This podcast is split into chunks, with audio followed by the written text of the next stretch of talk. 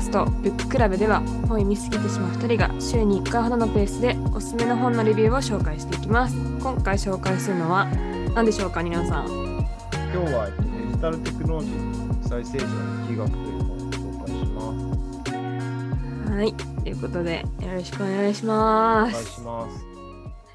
ねすごい我々シルバーウィークのねあ、これシルバーウィークっていうの？ああシルバーウィークってね世の中では言いますよこの連携つなげて休む人とかね夏休み取る人とかもいると思うんですけどあ、真面目に先週の先週の休みと一緒にね。そうそうそうはいはい、はい。台風とかもあって大変ですけど、そんなところで デジタルテクノロジーをわざわざ考えるわけですね。そっか。そっか29か、20か22まで休めば、9連休だ。そうですよ。そうですよ。休んだ方でもちょっと大変だったんじゃないですかね。あんまり予定通り行ってない人も結構周りにいるので、うんん皆さん大丈夫でしょうか。はい。私のところは全然大丈夫でしたけど。まあでもなんか言うほどね、台風もなんかそれたから、そこまであ。ニノさんの千葉うんのあたりは、そうそう東京のあたりは東京とかもね。雨がすごかった。うん。今日もなんかそんなか、うん、場所によるんでしょうけど、はい。真面目に国際政治、今でもね、国際政治といえばすごい、そのロシアの話とかもいろいろ動きがこの1週間とかであったりとか、うん。ね、ああ国国連の総会とかもあったりして、うん。ホットなトピックだと思われるんですが、どんなお話なんでしょう、今日は。うん。えっと、そうですね。この本はまあ、名前の通りなんですけども、はい。まあ、その今まで国際政治って言われると、なんか、国際政治とデジタルテクノロジーってちょっと別物というふうに考えられてたかもしれないんですけど、やっぱりこううん世界情勢であったりとか、うん。国家の覇権みたいのをちょっと考えていく上で、まあ、テクノロジーであったりとか、まあ、それをこういわゆる、えー供給するこう、まあ、企業がどうあるべきなのかっていうのを、まあ、ちょっと考えなきゃいけないよねっていうのが学べるような本になっています。うん。例えば、その、えっと、まあ、コロナウイルスのこういわゆる、えっと、感染者を追っていくアプリとか、なんかどこまでその個人のデータを収集しているのかであったりとか、うんうんうんうんうん。まあ、あとはちょっと最初に紹介しようと思うんですけど、ファーウェイとか TikTok とかが、なんかアメリカで使用禁止になったりとかしたのは、かどうしてなのかとか、うんうんうん。まあそれもこう国際政治上の安全保障上のなんか意図があったりとか、で、TikTok って今使わないんですか？アメリカで。えっとね、今は使えるんだけど、なんか一回締め出し食らったんだよね、確か。うーん。そう。もまあ、もともとね、米国の会社だからね。あ、もともとは米アメリカのなんだ。えっとね、厳密に言うと確か、バイトダンスっていう、はえっと、あ、違うな、ミミュージカリーっていう元のなんかい。はい、ミュージカリをめっちゃ覚えてるミュージカリ。あってあったよね。やでそれを、子見ました。なんかね、買収したのか、なんか別で会社作ったのかで、バイバイトダンスっていうのを作って、うそれん。は確かアメリカの会社だった気がするんだよね。へえ、もう、てもうずっともう、はまあ、TikTok 中国系だっていうイメージでした。うん。アメリカにもちょっとごめんなん実はか。間違ってること言ってるかもしれない。休みボケっていうことでうん。許して。でもなんか資本とかは結構中国の資本が入っていて、はい。そうで、でね。まあ、ずっとそのトランプ政権の時から、うんと、まあ、WeChat と一緒になんか、アメリカではこう憲法上こう使えなくさせようみたいなのがね、ずっとあったり、うーまあ、ん。TikTok が、えっと、中国企業であることによって、なんか、まあ、安全保障上のリスクがあるから、アメリカ政府が、えーっと、まあ、アメリカの企業、具体的に言うとオラクルとウォルマートなんだけど、うん。そこにちょっとお願いして買収してくださいみたいな、う交渉したーんりと。かね。うん。なるほど。すみません。TikTok の話だけで。TikTok だけじゃないんですよね。いろんなうん。その IT 企業とかの話が出てくるってことですか？この本の中では。そうだね。まあなんか、うん。そう、最初はその、ちょっと今話してくれた、まあ中国系企業のつながりっていうところで、ファーウェイの話が出てくるんだけど、うーん。うん。ファーウェイが、まあアメリカを含め、まあ、イギリスとか世界各国で締め出しを食らったみたい。な例があって、まあそこから紹介が始まっていくっていう感うじ。で、ちょっとなんか一つ戻るんだけど、なんでこの本を読もうかなと思った理由があって、はいはい。なんか新書で企業が帝国化するっていう本があって、うーん。横断写真書から出てる本で、なんかもともとアップルとかで開発をしていた人が書いた本なんだけど、はい。これを昔読んで、なんかすごい一企業っていうのが、その世界中からなんか優秀な人をこう採用して、うん。で、なんて言うんだろう。まあ、人々のこう生活の仕方をこう決めてしまうような仕組みを作っていくんだなっていうのを、なんか学生時代ちょっとこの本を読んで学んで、うーん。やった時に、その国よりも、その民間企業の方が、なんかこう、国民について知ってる情報が多い多くなる時代が出てくるなって。そうなってくると、なんかこの DX の議論とかでもあるけど、うんまあ、DX ってこうでデータを持ってるから、そのこうデデータを、えっ、と、まあ、いわゆる取得した元のこういわゆる人たちの生活とか、まあ、うん業務をよくできるわけだよね。うん。そうなってくると、こう、国民の生活を良くするっていうのが、まあ、国から企業になりつつあるっていう時代になってくるんじゃないかっていう、なんとなくこの本を読むときに予想して、うん。で、えっと、じゃあ、国とその企業とのなんか緊張関係って改めて、また、あとは役割だよねっていうのはどう、どんな感じなんだろうなってちょっと考えたくて、ちょっとこの本を読んだみたいなう感ーん。じ。うん。角川から出てる。け2013年に出てる新書なんです。結構、そうそう、前で。すごい早い意識高いっすね。いいのさ、早いですね。今、最近は結構 GAFA がもう帝国みたいになっていてっていう話はずっとされてるけど。まあでも昔からそのそのスーパーサイズミーとかはさ、あったじゃんか。お、うんクロームが落ちたどうなんですか？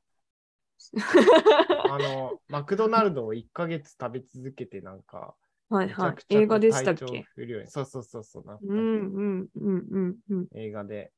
はい。なんかそういうさ、その、安くて、こう、なんかアクセスしやすいそのサービスって、基本的にみんなにとっていいって思っていた、なんか、時期があったんだけど、思春期の時にそう思ってたんだけど、なんか意外と、こう、イービルなことをやってしまってる部分ってあるなって。ほう、どういうどういうことですか？いや、要はだから、安くてうまいものって食べ続けたら自分にとって良くないみたいな。うんうんうん。だから、なんか、その、自分が楽になんかう受けられるサービスっていうのを周りの言うこと聞きながら、ちょっと選んでいくと自分にとって良くないって全然あるんだろうなって、なんとなく思ってしまって。はいはうん。い。だから、自分、どうやって選ぼうかってことですか？その、他の人がいいって言ってか、憧れでみんな買ってるけれども、どうなんだろうって思ったってことですか？えっと、まあ、その視点ももちろんあるし、その、まあ、消費者視点、消費者側の視点だとね、その視点もあるし、その、僕らがこうプラットフォームを作っていく側としても、なんかこの辺はやっぱりその、倫理的に良くないよねとか、あとはその、市場を作っていく上でも、あの、これは他のこう企業の競争を阻害しちゃうよねみたいな視点っていうのを持つことできるから、こうインプットができればね。うん。いうのはなんかすごい、うん。なんか政治とテクノロジーどっちもちょっと勉強していく中で思っていたところみたいへーな。うん。で、今回この本を読んだと。うん。そうそう。ニュースピックスから出て、割と新しい本なんじゃないかうーん。で、その一章は、その中国の企業が作っているファーウェイとか TikTok 的なものを締め出すっていう 動きが欧米中心にあったよって話からあった。うん。そのファーウェイの事例っていうのは、なんか、まあ、これもね、すごい、その、明確に、これが理由でアメリカがし締め出してるっていうのが結構あやふやなんだけど、うん。まあ、その、なんか、ファーウェイを通じて、そのアメリカの機密情報っていうのが、なんかロシア、ロシアとか中国に流されていた。ある意味、そのファーウェイっていうものを使っ、ファーウェイの製品を使って、そのスパイ的な行為が働かれていたみたいなのが、なんかね、どっかの調査会社が出したんだよね、確か。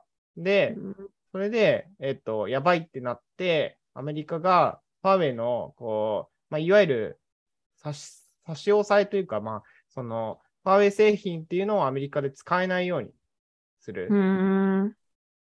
いうふうにしましたと。で、うんその動きを受けて、イギリスとか、まあ、ヨーロッパのこう各国とかも、同じような形でこう禁止していって、まあ、安全保障上の脅威としていったと。で、これなんかなんで、じゃあ、その早期にこういうふうな動きをしたかっていうと、うんフ。ァーウェイって、その、なんか、ネット通信の、こう、まあ、いわゆる 5G 通信だよね。インフラみたいなところもちょっと担ってはいて、うん。で、これまでその、なんだっけ、まあ、エリクソンと AT&T とか、その、うん、何ですか？それは何ですか？あそういいうその通信会社の、まあ、はい。インフラっていうのを、まあ、数多く買収したりとか、まあ、ヨーロッパの方から取り入れてはいたんだけど、なかなかアメリカって結構そこ苦戦していて、う。このままなんか、か続けていくと、割とそこのデータ通信のインフラみたいなところが、まあ、アメリカのこうあ、中国のサービスによって出来上がってしまうっていう。へそーそうなってくると、こういわゆる、まあ、情報とかの投用みたいなのが自然と起こってしまうから、そこのパイプラインを断つみたいな目的もあったんだろうっていううふうなん。話があって、うん。でこれやっぱり面白いのが、その企業のこういわゆる海外進出とか、まあその海外市場でのこう展開みたいなところを、まあ、きこの政府が、まあ、いわゆる中に入った形で止めていった、阻害していったっていうこう主たる事例で、実はちょっと見ていくと、割とそういうのがある。うん。うん。ってことはもうなんか、アメリカ政府、まあ、国防にとって無視できないテーマになっているっていうのが、まあ、一つからわかるいうのが、なんか割と僕的には面白いなと思ってて。なるほど。今、この本が出たタイミング見たら2020年だから、うん。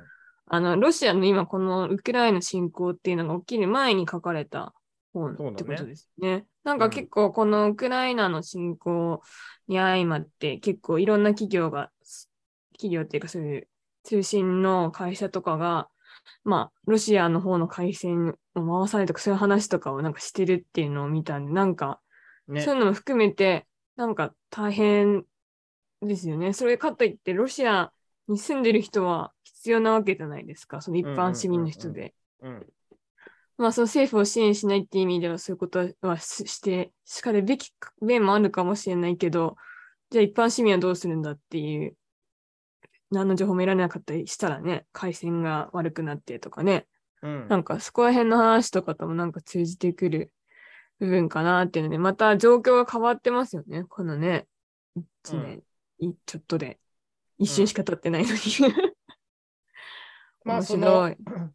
うんそこで言う、ごめん、そこで言うと、あの、例えばこういったその情報インフラみたいなのを支援しないことによって、えっ、と、国民からのこういわゆるクレームがすごい溜まると。で、クレームが起こると、まあその今のレジームに対してのこう不満っていうのがよりこう溜まっていくっていうのがあるから、うんその、なんかこう、今のこうレジームを外から圧力かけていくっていう意味では、えっと、国民にこう無理を強いることにはなるけど、まあ、プラスには働く部分が多分あるんだよね。うんうん。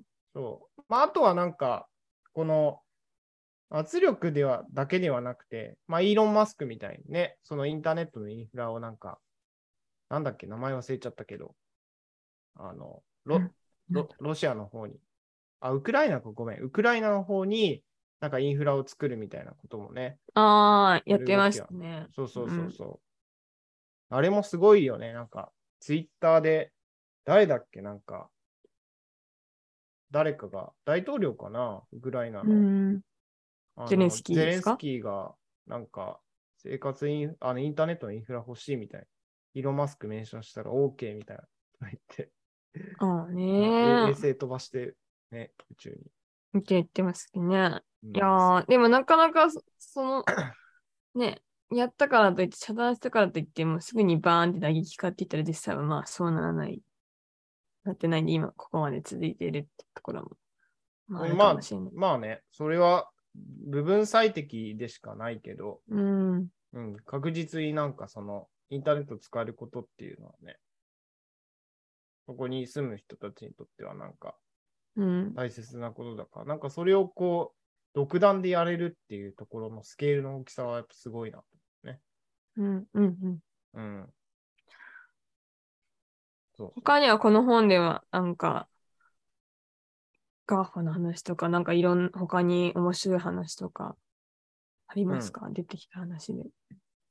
そうだね。うんと、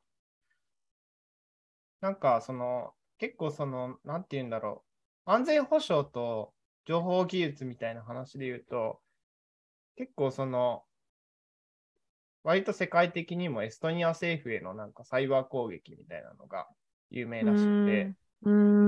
なんかね、これは面白くて、DDoS、DOS 攻撃って聞いたことある？なんか、何ですか？それは。あのね、まあ本当に古典的な方法で、はいあの、誰かのこう友達のそのウェブサイトを落としたいとしたら、もうんう集中的にアクセスし続けるんだよね。その。リフレッシュボタンとかあるじゃん。なんか、ああいうのをなんか、まあぶこう、コンピューターの力でめちゃくちゃ押しまくると。まあそういうふうにすると、めちゃくちゃサイトに負荷がかかって、停止するみたいなこうことがあるんだけど、まあそういうそのアクセス負荷をかけるっていう手段で、なんかエストニアの政府の、あの、まあ、サイバーインフラみたいなのが、なんか一気に停止した事件があって、うこれなんん。かもともとその、なんだっけな、ロロシアの、いや、エストニアの首都にあった、なんかソ連時代の戦没者慰霊碑っていうのを、なんかはいこう移動させたんだよね。でそしたらなんか、その隣国で宗主国のロシアっていうのがなんか切れたらしくて、それでなんかサイバー攻撃を、そう、うんうん。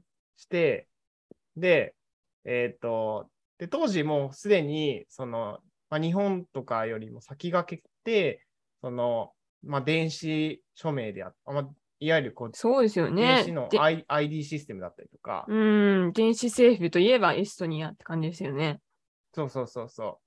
だから、すごいなんか、まあ、生活上こう必須のものっていうのが、まあ、一時的にストップしてしまったみたいなところがあって、で、なんかこう、いわゆるそういうのを、えっと、守っていく機関っていうのを、なんか、まあ、エストニアの中にその後作ったりとか。なんかそういう時にどうするのかみたいなのを、まあ、NATO レベルでのこう取り決めで決めたりとかっていうのがあったらしくて、うんそれで日本もね、なんかこの事件受けて、その、まあ、サイバー攻撃された時に、その、それに対してこう、武力攻撃っていうのを対抗手段として用いるかみたいな話をしたらしくて、その時の、誰だっけな、なんか、防衛省の長官、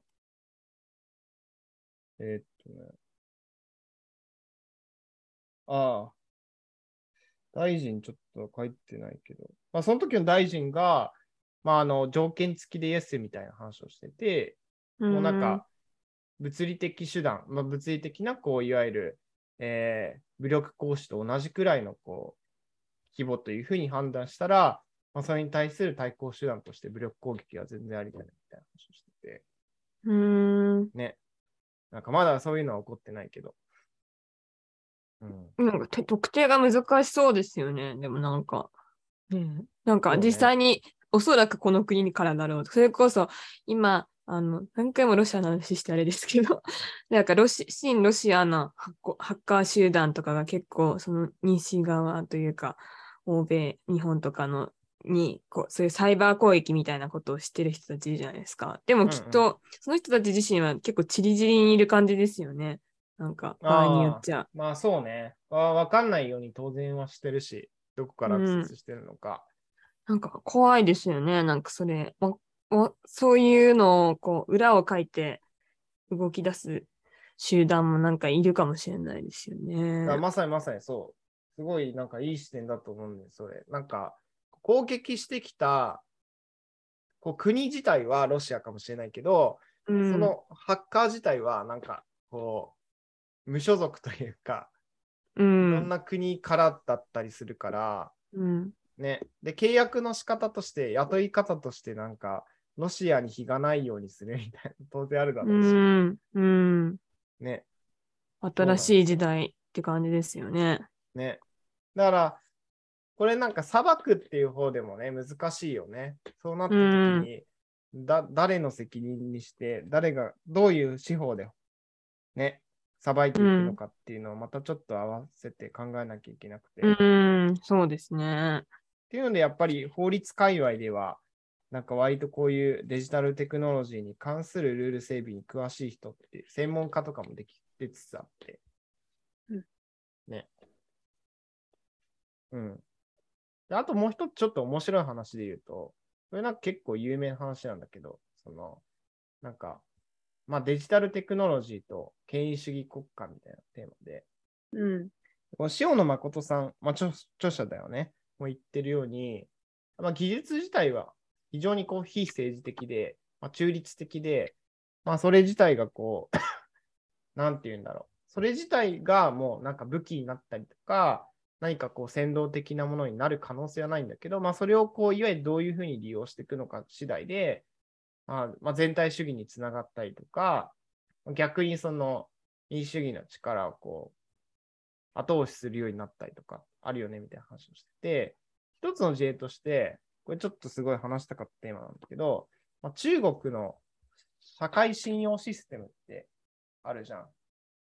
なんか、あの、この人はその、普段いい行動をしてるのかとかっていうのをなんか監視するようなシステムがあるんですけど、うん、まあ、具体的には、なんかその人のこうお金の使い方だったりとか、まあ、普段の行動であったりとか、こう学力だったりとかっていうのを、なんかこう監視して、うんで、こうスコア高い人には、学校の優先入学とか、ローンへの優先的アクセスとかをなんかできるようにするみたいな。で、低い人に関しては、えっ、と、なんだっけな。逆にまあそういうのがアクセスできないようにしたりとか。上げるためにはなんか面白くて、まあ、ソーシャルエリアで政府を称えるとか、優しい。い人を助けるみたいな。どうやってこう測るんだみたいな、ね、ちょっと気になったりするけど。うん、そうそう、うんなんかこういう、その、まあ、ある意味こう合理的ではあるんだけど、個人の情報ってどう管理していくのかみたいなところとかね、うん、うん。ね、あったりします。ううん。ん。なるほど。うん。なんか、その、信用スコア的な怖いですよね。なんか、聞いてて、なんかどうなんだろうなってね。だから日本、なんか、どんどん入っていくんですかね。その今、日本だったらなんか、国レベルじゃないけど、うん。なんか、いろんな就活用のアプリとかも、なんか、そういう状態になってるかなって気はしますよね。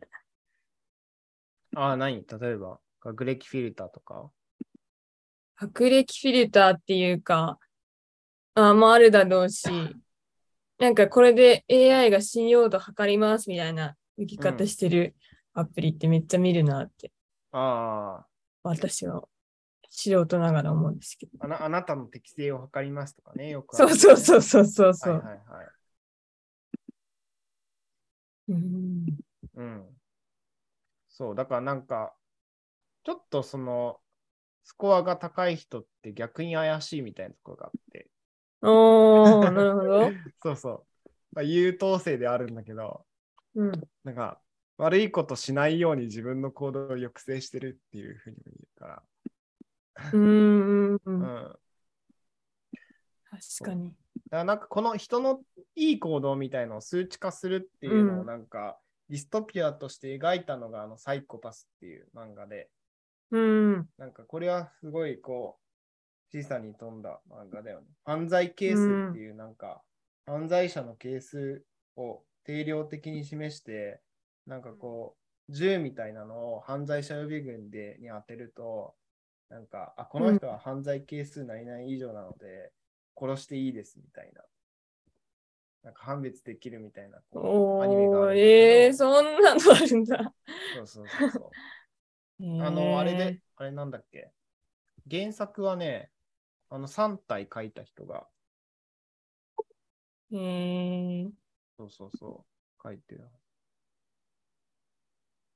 うん。まあ、あとね、普通にね、でもこれ多分、企業の人事評価とかでもななりつつというか、できつつあって、うんうんうん。なんか、こう、最近だとなんか、まあこれバイネーム出していいのか、 Wantedlyの Pulse っていうサービスがあって、なんかこう、うん Slack 上のこう、会話量とか、なんかパフォーマンス高そうな人っていうのを数値化して、なんかそれをちょっと社内の MVP 制度につなげるとかね。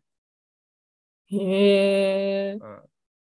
まあ離職防止とか使える部分はあるけど、なんかそれもこう、さっきの抜け穴の話もそうだし、なんかこう、悪く利用されるリスクはあるなっていう。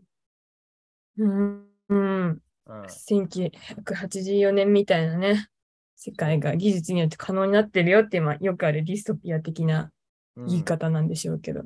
うん。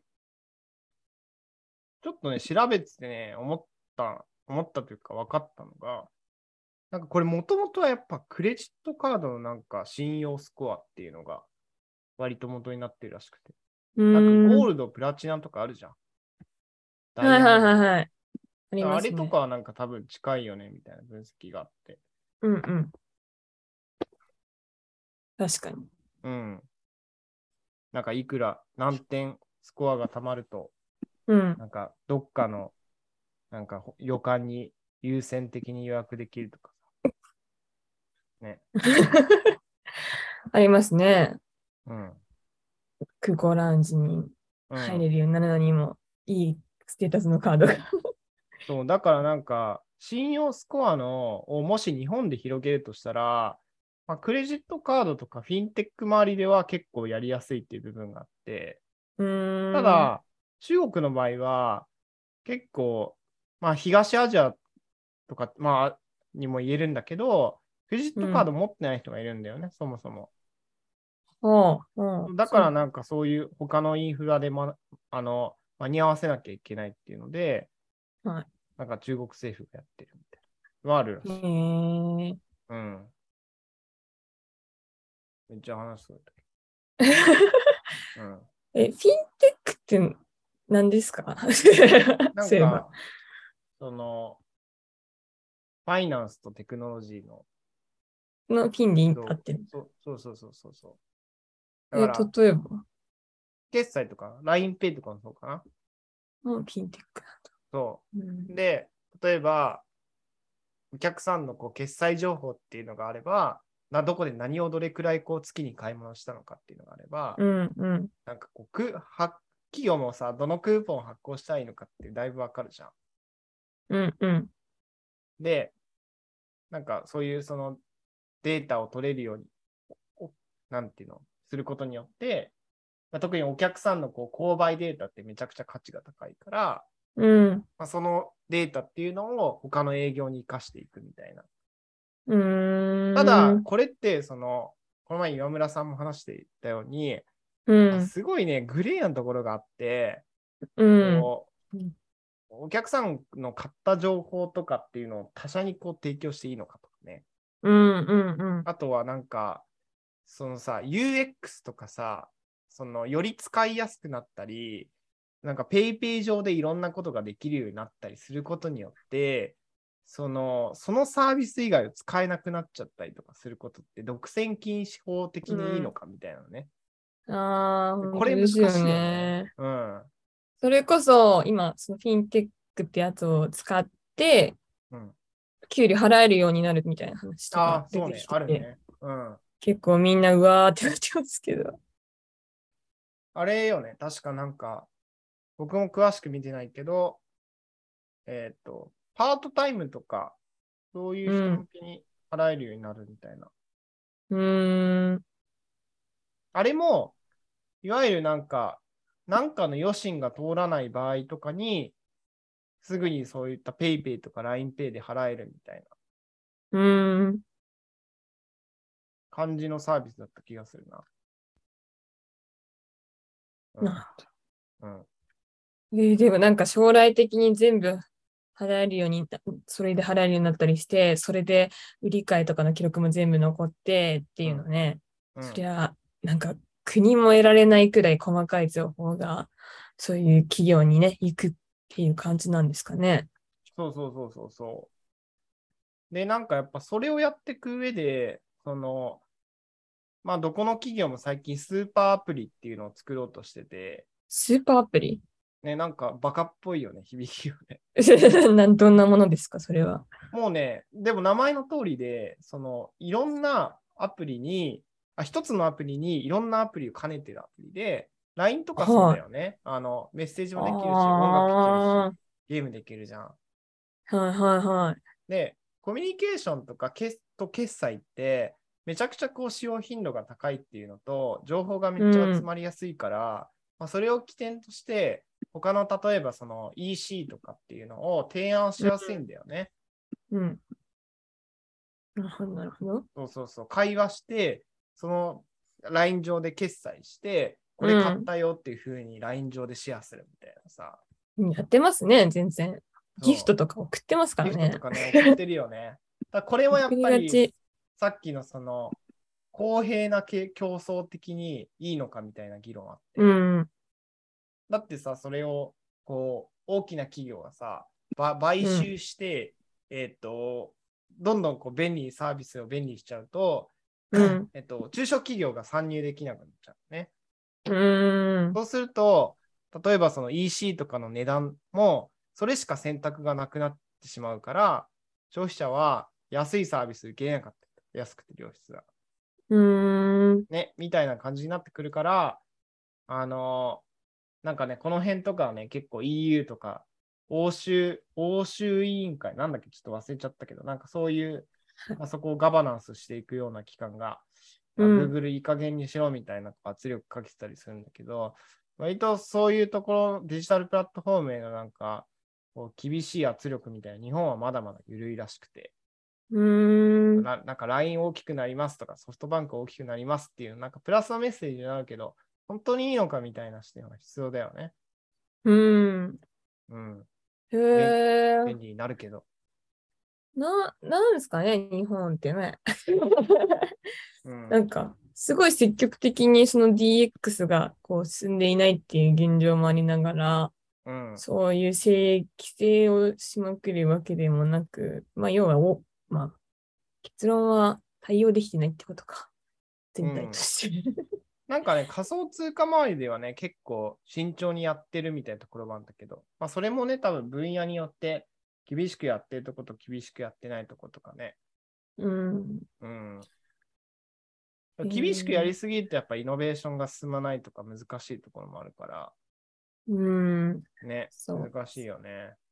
うん。うん。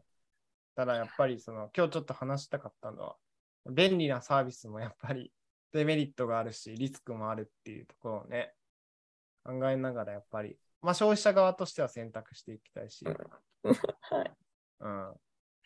でももう、なんか、ねえ、Google に頼りきりのそうだよね。ライフうんですし、Amazon で買い物しまくりの人生。よね。僕もこの前なんか朝マック行って昼スタバ行ったわ。朝マック行って昼ケンタッキー食べて、やだ、すごい。なんかスタバ行ったな、その後えーね、だからすごい、さっき話した、なんか、が外資に頼りきってるな、みたいなところはね。うーん。そそうですね。それ自体が悪いわけではないけど。うんうん。でもなんか本当にこのデジタルテクノロジーと国際政治ってテーマは本当に今年に入ってより注目されてる内容かなって気はね、うん。しますよね。実際にそういう危機が国際政治的な問題、課題がある状況が生まれて、やっぱりなっていう部分と、うん。いや、思ったより古典的な戦争のやり方ってまだ生きてるんだなっていうところもあるし、うん。どうなるかなって感じですけど、まさか2月の時点でね、ここまでこういう状況が続くと、うん。まあ続くん、まあ続くと思ってた部分もあるかもしれないけど、うん。どうなるんですかね？わかんないんですけど、22年はこのままの感じにね、だんだんしてきて。うん。確かになんか今の話聞いてて思ったけど、どの分野でも政治につながりうるんだなっていうのは結構うん思ったとうんうんうん。いうか、まあ、ね。教育もそうだし、うなんん。か IT もそうだけど、だからなんうんか、それぞれの分野でこういうテーマについて考えていくっていうのはなんかすごい大事だなって、ちょっと重症度上げると、なんか思う機会になったような気がするうん。ですね。な。ね。まあ、生きてることが政治ですから、うん。この場において。で私はすごい社会にいるってことがね、その時点で政治だと思うので、うん、なんか GAFA も市場にだけいるものだとか、そういうデジタルテクノロジーに関する企業が純粋に市場にだけ存在しているってことはありえないっていうか、まあ、市場にまあそういうふうに力を持っている時点でもう政治的なファクタうん。ーなんでね、なんかギーターが決めたことでパーってね、なっても、それがいろんな場所に影響を与えますよね。本当に。うん。まあそうね。で、かつ、民間とか市場がやりきれない部分を国がやっていくって考えたときに、国の役割とは何なのかとか、産業だけだとこうなって、なぜこうなってしまうのかみたいな、なんか構造を理解していくっていうのはなんかすごい大事な気はしてるよね。うん。だからなんか、結構産業だけどうにかしようみたいな、なんか感じに思ってしまうけど、産業の役割はこれで、国家の役割はこれでみたいな定義ができてくると、ね、なんかすごい、自分の役割をこう再認識できるというか。うん。そうですね。なかなか分けがたいです。うん。分けがたくなってきてしまなんか僕は、あとこの本を読んで、う。うん。こういうちょっと分野に足を突っ込んでるから、若干その、自分のやってることって本当にいいことなのかなと思ってしまうと いうところと、まあ、はいやっぱり当然、ね、便利な部分というか、いい部分もあるから、なんかそれを十分に価値を生かしてリスクを最小化するためには、ぱりちゃ,、うんちゃんとこういうことを考えていかなきゃいけないなっていうふうに思ったみたいなね、終わるよね。確かに。うん。なんか、あのこの本でデジタルファシズムっていう本が、堤さん、ニカさんかな、ええの本でありますけど、うん。なんか、それも結構、結構煽るような内容ですけど、要は GAFA に全て握られるんだっあていう感じの内容ですね。それで日本政府はもうミスミス見過ごしているっていう批判的な、うん、なんですけど、あ。うん。一理、もちろんそれは正しいなっていう部分と、かといってギガスクール構想がそれ、その情報を骨抜きにするためのなんか陰謀ではんないけど、うん なのでね、やらなきゃいけない部分も、あの ICT を入れなきゃいけないっていう部分もあって、ただ、その今、どんなアプリを入れるかとか、そういうので、ね、規制が厳しすぎる学校もあるし、逆にその規制をかそのリスト上にはないからって言って、そういうちょっと怪しい怪しいって言ったらあれだけど、プライバシーポリシーとかが怪しいアプリとかが入っちゃってる場合とかもあるし、うんそこら辺って。難しいなってね、思うんですけど。最近なんか新しいサイト行ったら、クッキー許可しますかみたいなの出てくるじゃん。うんうんうん。なんかあれとかもね、なんかめんどくさいからイエスって押しちゃうよね。うん、うんおっしゃいます。で、ねえ、でもあれ、この間の話を聞いて、うんそのプライバシーの話聞いてから、あ、そっか、クッキーってそういう意味なんだとか思って逆に、ね、あ気をつけよう、考えないよ。選ぼうとずるいよね、でもわかんない言葉さ。で、ね。うん、クッキーだと思いますね。クッキーね。食べる方のクッキーと同じスペル。うん。うん、なんでクッキーって言うんですかね。どうでもいいですけど。あでもあの話を聞いてから気をつけようって思ってね、今回の話もそれに通ずる部分があると思って、イノさんが持ってきてくださったと思うんですけど。そうだね。面白いや、もう本当に、こういう分野にいる人はもっとこういうことを考えた方がいいなと思います。い代表してるんですか？それは。なんか この分野を代表してイケイケる。どんどんでなんか自分たちの会社を大きくするっていうのはやっぱりね、目が行きがちだけど、うーん。うん、責任が伴うことだなとは思うし、うーん。その自分の責任の範囲を広く捉えるっていう時間は必要そうな気がしたけどね。確かうん。ん。なんかでも本当に今の日本でこれを言うことのなんか難しさもすごいありますよね。だからだからやっぱり怖い。DX やめよう。ファックスみたいな感じになったりした逆も、逆のね。うん。そう、それがなんかの、今のこの日本の状況、それやるのはすごい難しいなってね、思うんですよね。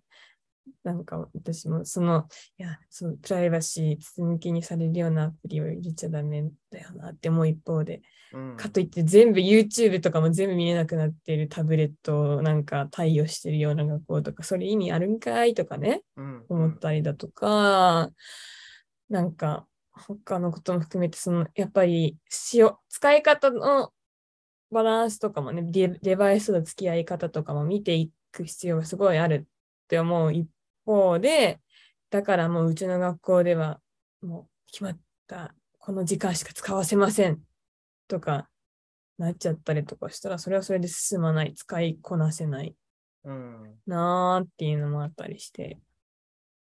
さっきもあったけど、技術自体は中立的で、それをなんかどう使っていくのかっていう、なんかももうトゥーマッチな部分あるからさ、うん、機能がありふれてる、ありふれてるっていうか、なんかたくさんありすぎて、てあうんそうそうそう、扱えないとか。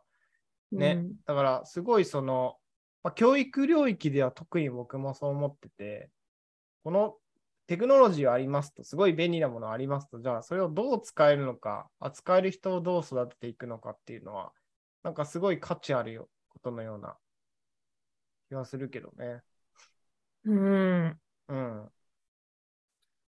ああ問題は研究してる間とか、調整してる間にまた新しいのが出てきて、使えんくなるな。地形も使えんくなる。そうねうん、イタチごっこみたいに、ね、なっちゃってるところもね。あとなんか、このガンガン使った結果の効果が見れるのはきっと長い年月を経てからだと思うので、わからないです。うん。壮大な人体実験と言われればそうかもしれないし、かといって、ね、世の中が使うようになってるのに教育現場で一切使わないっていうのもなんかどうなん？みたいなうん。社会で通用するんか？みたいうん。な話だったりとかすると思うんで、まあこういう話も本当はなんかこういう危険もあるんだよって話も含めてねそのプライバシーの話もちょっと前にしたやつの話もそうですけどねうん。バランスよく伝えていくこととか、ね、大事なんだなって思いますけどね。うん。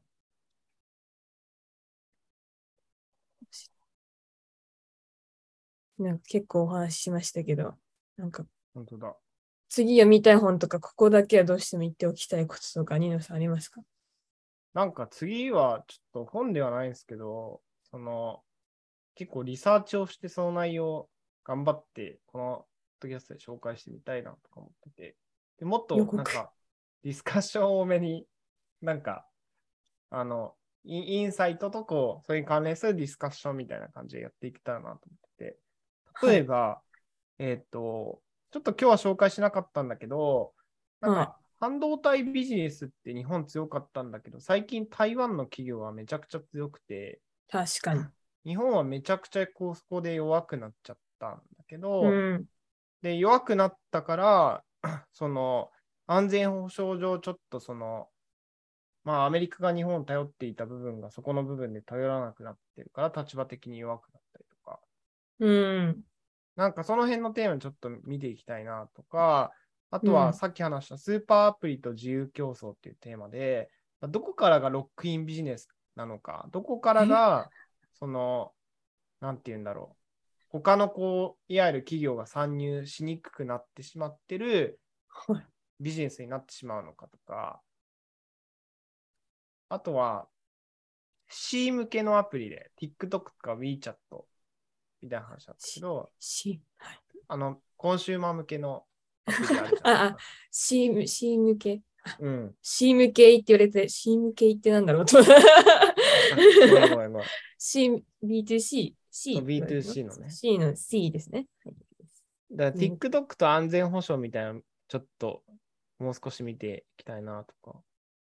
なんか中国のデジタル強国戦略っていう、なんか中国がどうテクノロジー使って国を強くしていこうと思ってるのかみたいな、なんか調べられるだけ調べてみるの面白いな。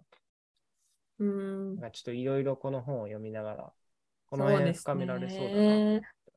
なんかどうしてもこのトピックだと難しいですよね。めっちゃ陰謀論っぽく語る人がいるじゃないですか。まあまあ、自分もそうなってるかも。気をつけていかない、おかないとっていうか。でもある意味、まあそれが正しい部分、芯を食ってる部分もあると思うけれども、なんかこの語り口調で喋る必要あったっていう本は結構多いね。まあね、そうか。もね。確かに確かに。